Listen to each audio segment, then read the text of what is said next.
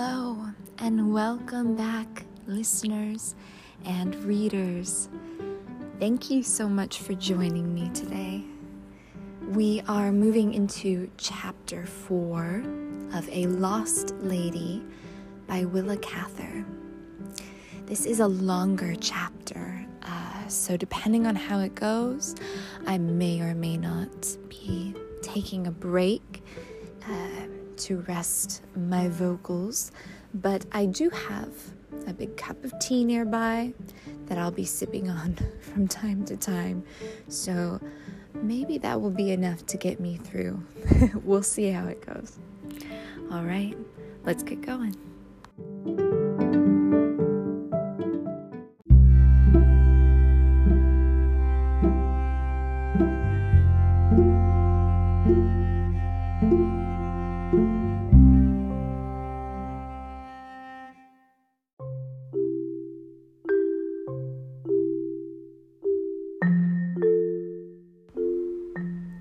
Chapter 4 In pleasant weather, Judge Pomeroy walked to the Forresters, but on the occasion of the dinner for the Ogdens, he engaged the liveryman to take him and his nephew over in one of the town hacks, vehicles seldom used except for funerals and weddings. They smelled strongly of the stable and contained lap ropes as heavy as lead and as slippery as oiled paper. Neil and his uncle were the only townspeople asked to the Forresters that evening. They rolled over the creek and up the hill in state and emerged covered with horsehair. Captain Forrester met them at the door, his burly figure buttoned up in a frock coat a flat collar, and black string tie under the heavy folds of his neck. He was always clean, clean shaven, except for a drooping, dun colored mustache. The company stood behind him laughing while Neil caught up the whisk broom and began dusting roan hairs off his uncle's broadcloth. Mr. Forrester gave Neil a brushing in turn and then took him into the parlor and introduced him to Mrs. Ogden and her daughter. The daughter was a rather pretty girl, Neil thought, in a pale pink evening dress which left bare her smooth arms and short dimpled neck. Her eyes were, as Miss Forrester had said, a china blue, rather prominent and inexpressive. Her fleece of ashy gold hair was bound about her head with silver bands. In spite of her fresh, rose like complexion, her face was not altogether agreeable. Two dissatisfied lines reached from the corners of her short nose to the corners of her mouth. When she was displeased, even a little, these lines tightened, drew her nose back, and gave her a suspicious, injured expression. Neil sat down by her and did his best, but he found her hard to talk to. She seemed nervous and distracted, kept glancing over her shoulder and crushing her handkerchief up in her hands. Her mind clearly was elsewhere. After a few moments, he turned to the mother, who was more easily interested. Mrs. Ogden was almost unpardonably homely. She had a pear shaped face, and across her high forehead lay a row of flat, dry curls. Her bluish brown skin was almost the color of her violet dinner dress. A diamond necklace glittered about her wrinkled throat. Unlike Constance, she seemed thoroughly, thoroughly amiable, but as she talked, she tilted her head and used her eyes, availing herself of those arch glances which she had supposed only pretty women indulged in. Probably she had long been surrounded by people to whom she was an important personage and had acquired the manner of a spoiled darling. Neil thought her rather foolish at first, but in a few moments he had got used to her mannerisms and began to like her. He found himself laughing heartily and forgot the discouragement of his failure with the daughter. Mr. Ogden, a short, weather beaten man of fifty, with a cast in one eye, a stiff, imperial, and twisted mustaches, was noticeably quieter and less expansive than when Neil had met him here on former occasions. He seemed to expect his wife to do the talking. When Mrs. Forrester addressed him or passed near him, his good eye twinkled and followed her, while the eye that looked askance remained unchanged and committed itself to nothing. Suddenly, everyone became more lively. The air warmed, and the lamplight seemed to brighten as a fourth member member of the Denver party came in from the dining room with a glittering tray full of cocktails he had been making.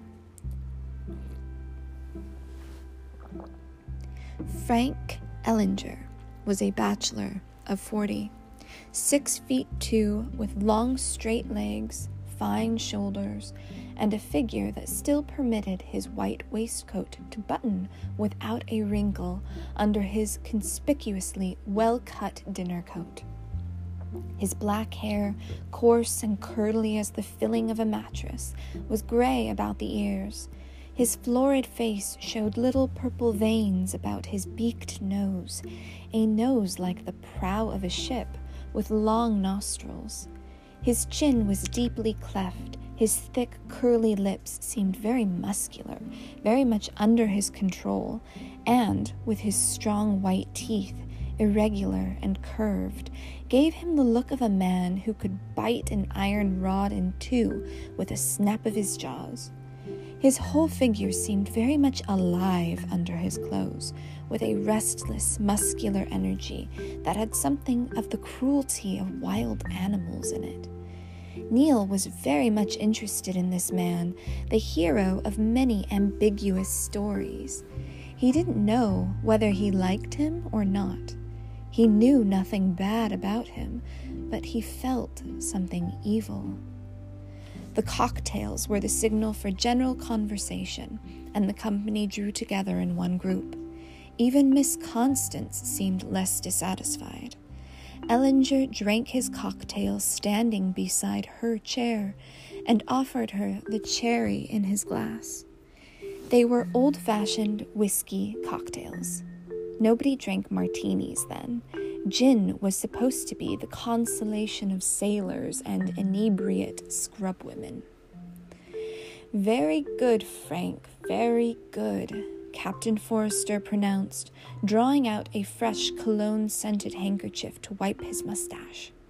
Our encore's in order. The captain puffed slightly when he talked. His eyes, somewhat always somewhat suffused and bloodshot since his injury, blinked at his friends from under his heavy lids. One more round for everybody, Captain, Ellinger brought in from the sideboard a capacious shaker and refilled all the glasses except Miss Ogden's. At her he shook his finger and offered her the little dish of maraschino cherries. No, I want I, I don't want those. I want the one in your glass, she said with a pouty smile. I like it to taste of something. Constance, said her mother reprovingly, rolling her eyes at Mrs. Forrester as if to share with her the charm of such innocence. Neil, Miss Forrester laughed, won't you give the child your cherry too? Neil promptly crossed the room and proffered the cherry in the bottom of his glass. She took it with her thumb and forefinger and dropped it into her own where he was quick to observe she left it when they went out to dinner. A stubborn piece of pink flesh, he decided, and certainly a fool about a man quite old enough to be her father. He sighed when he saw that he was placed next to her at the dinner table. Captain Forrester still made a commanding figure at the head of his own table, with his napkin tucked under his chin and the work of carving well in hand. Nobody could lay bare the bones of a brace of duck or a twenty pound turkey more deftly. What part of the turkey do you prefer, Miss Ogden? If one had a preference, it was gratified, with all the stuffing and gravy that went with it, and the vegetables properly placed. When a plate left Captain Forrester's hands, it was a dinner. The recipient was served, and well served. He served Mrs. Forrester last of the ladies, but before the men, and to her too he said, Mrs. Forrester, what part of the turkey shall I give you this evening? He was a man who did not vary his formulae or his manners. He was no more mobile than his countenance. Neil and Judge Pomeroy had often remarked how much Captain Forrester looked like the pictures of Grover Cleveland. His clumsy dignity covered a deep nature and a conscience that had never been juggled with. His repose was like that of a mountain. When he laid his fleshy, thick fingered hand upon a frantic horse, an hysterical woman, an Irish workman out for blood, he brought them peace, something they could not resist. That had been the secret of his management of men. His sanity asked nothing, claimed nothing. It was so simple that it brought a hush over distracted creatures. In the old days, when he was building road in the Black Hills, trouble sometimes broke out in camp when he was absent, staying with Mrs. Forrester at Colorado Springs. He would put down the telegram that announced an insurrection and say to his wife, Matey, I must go to the men. And that was all he did. He went to them. While the captain was intent upon his duties as host, he talked very little, and Judge Pomeroy and Ellinger kept a lively crossfire of amusing stories going. Neil, sitting opposite of Ellinger, watched him closely. He still couldn't decide whether he liked him or not. In Denver, Frank was known as a prince of good fellows, tactful, generous, resourceful, though apt to trim his sails to the wind, a man who good humoredly bowed to the inevitable, or to the almost inevitable. He had, when he was younger, been notoriously wild, but that was not held against him, even by mothers with marriageable daughters like Mrs. Ogden. Morals were different in those days. Neil had heard his uncle refer to Ellinger's youthful infatuation with a woman called Nell Emerald, a handsome and rather unusual woman who conducted a house properly licensed by the Denver police. Nell Emerald had told an old clubman that though she had been out behind young Ellinger's new trotting horse, she had no respect for a man who would go driving with a prostitute in broad daylight.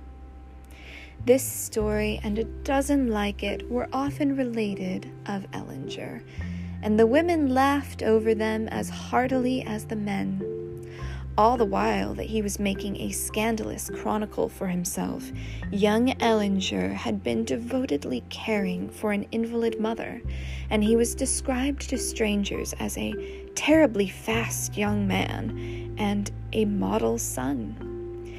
That combination pleased the taste of the time. Nobody thought the worse of him.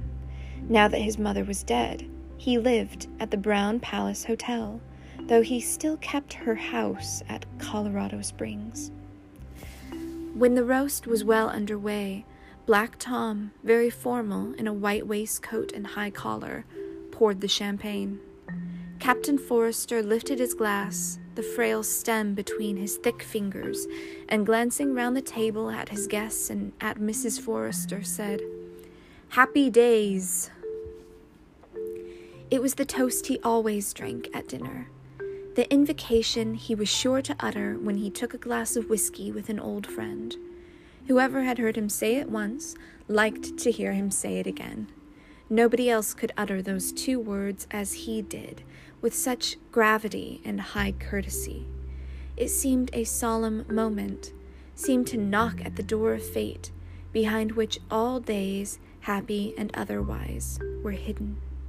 Neil drank his wine with a pleasant shiver, thinking that nothing else made life seem so pre- precarious the future so cryptic and unfathomable as that brief toast uttered by the massive man. Happy days. Mrs. Ogden turned to the host with her most languishing smile. Captain Forrester, I want you to tell Constance. She was an East Virginia woman, and what she really said was, Captain Forrester, I want you to tell, etc. Her vowels seemed to roll about in the same way her eyes did. I want you to tell Constance about how you first found this lovely spot way back in Indian times. The captain looked down the table between the candles at Mrs. Forrester as if to consult her. She smiled and nodded, and her beautiful earrings swung beside her pale cheeks. She was wearing her diamonds tonight and a black velvet gown.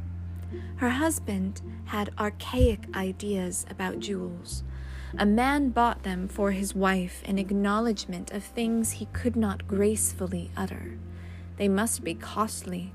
They must show that he was able to buy them and that she was worthy to wear them. With her approval, the captain began his narrative, a concise account of how he came west a young boy after serving in the Civil War and took a job as driver for a freighting company that carried supplies across the plains from Nebraska City to Cherry Creek, as Denver was then called. The freight freighters after embarking in that sea of grass 600 miles in width, had lost all count of the days of the week and the month. One day was like another, and all the glorious, good hunting, plenty of antelope and buffalo, boundless sunny sky, boundless plains of waving grass, long fresh-water lagoons yellow with lagoon flowers, where the bison in their periodic migrations stopped to drink and bathe and wallow.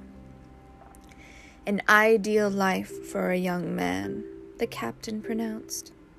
Once, when he was driven out of the trail by a washout, he rode south on his horse to explore and found an Indian encampment near the Sweetwater, on this very hill where his house now stood. He was, he said, greatly taken about greatly taken with the location and made up his mind that he would one day have a house there. He cut down a young willow tree and drove the stake into the ground to mark the spot where he wished to build. He went away and did not come back for many years. He was helping to lay the first railroad across the plains. There were those that were dependent on me, he said. I had sickness to contend with and responsibilities. But in all those years, I expect there was hardly a day passed that I did not remember the sweet water and this hill.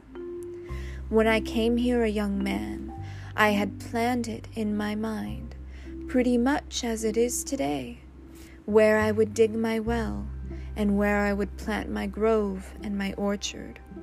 I planned to build a house that my friends could come to with a wife like Mrs. Forrester to make it attractive to them.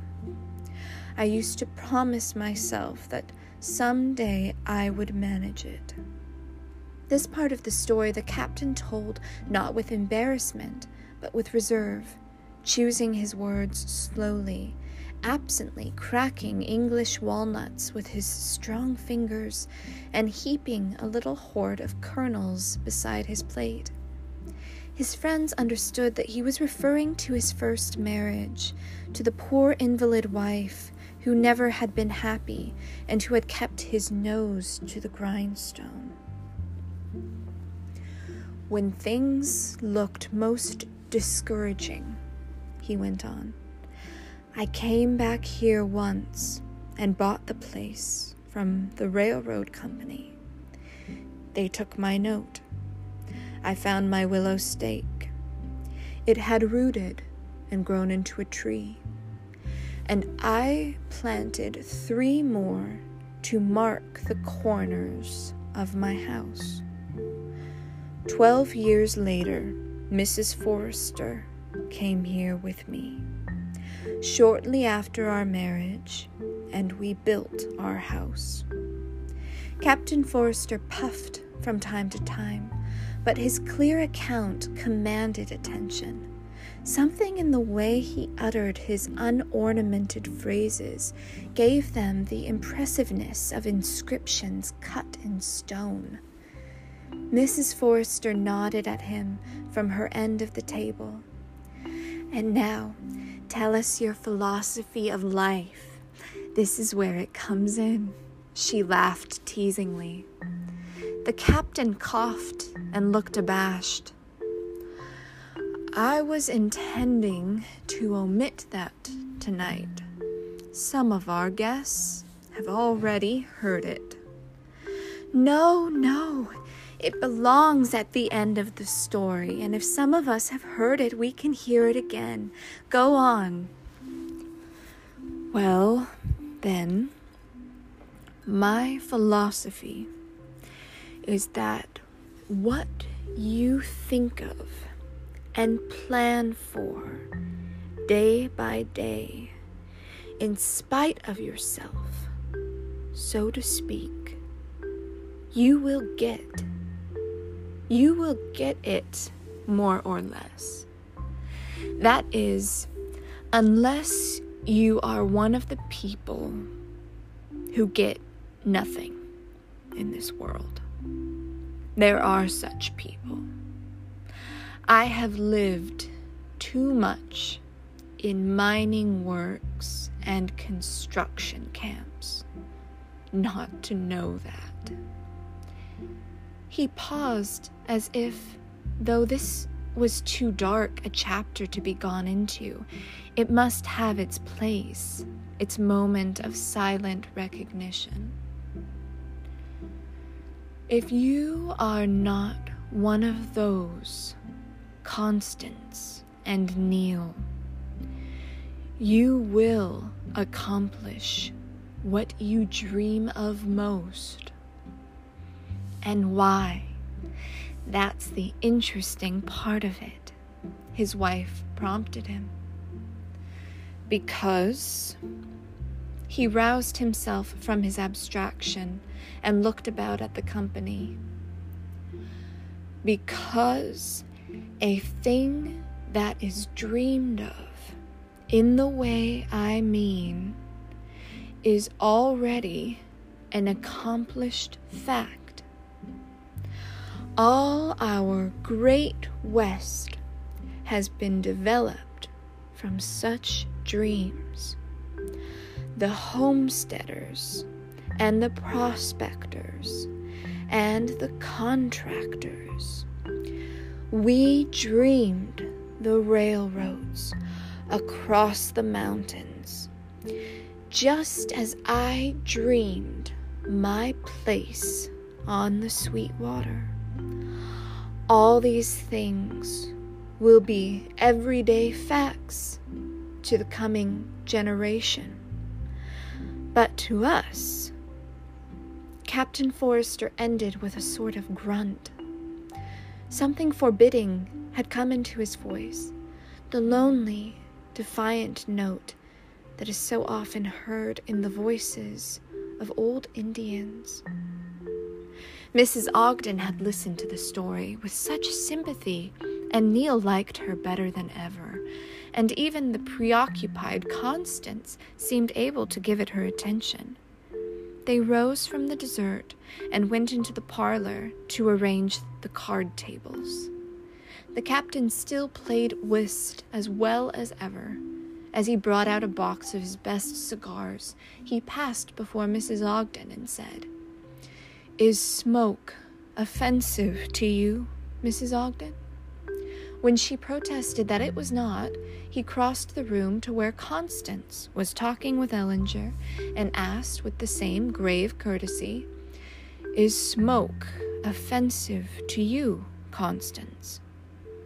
Had there been half a dozen women present, he would have asked that question of each, probably, and in the same words.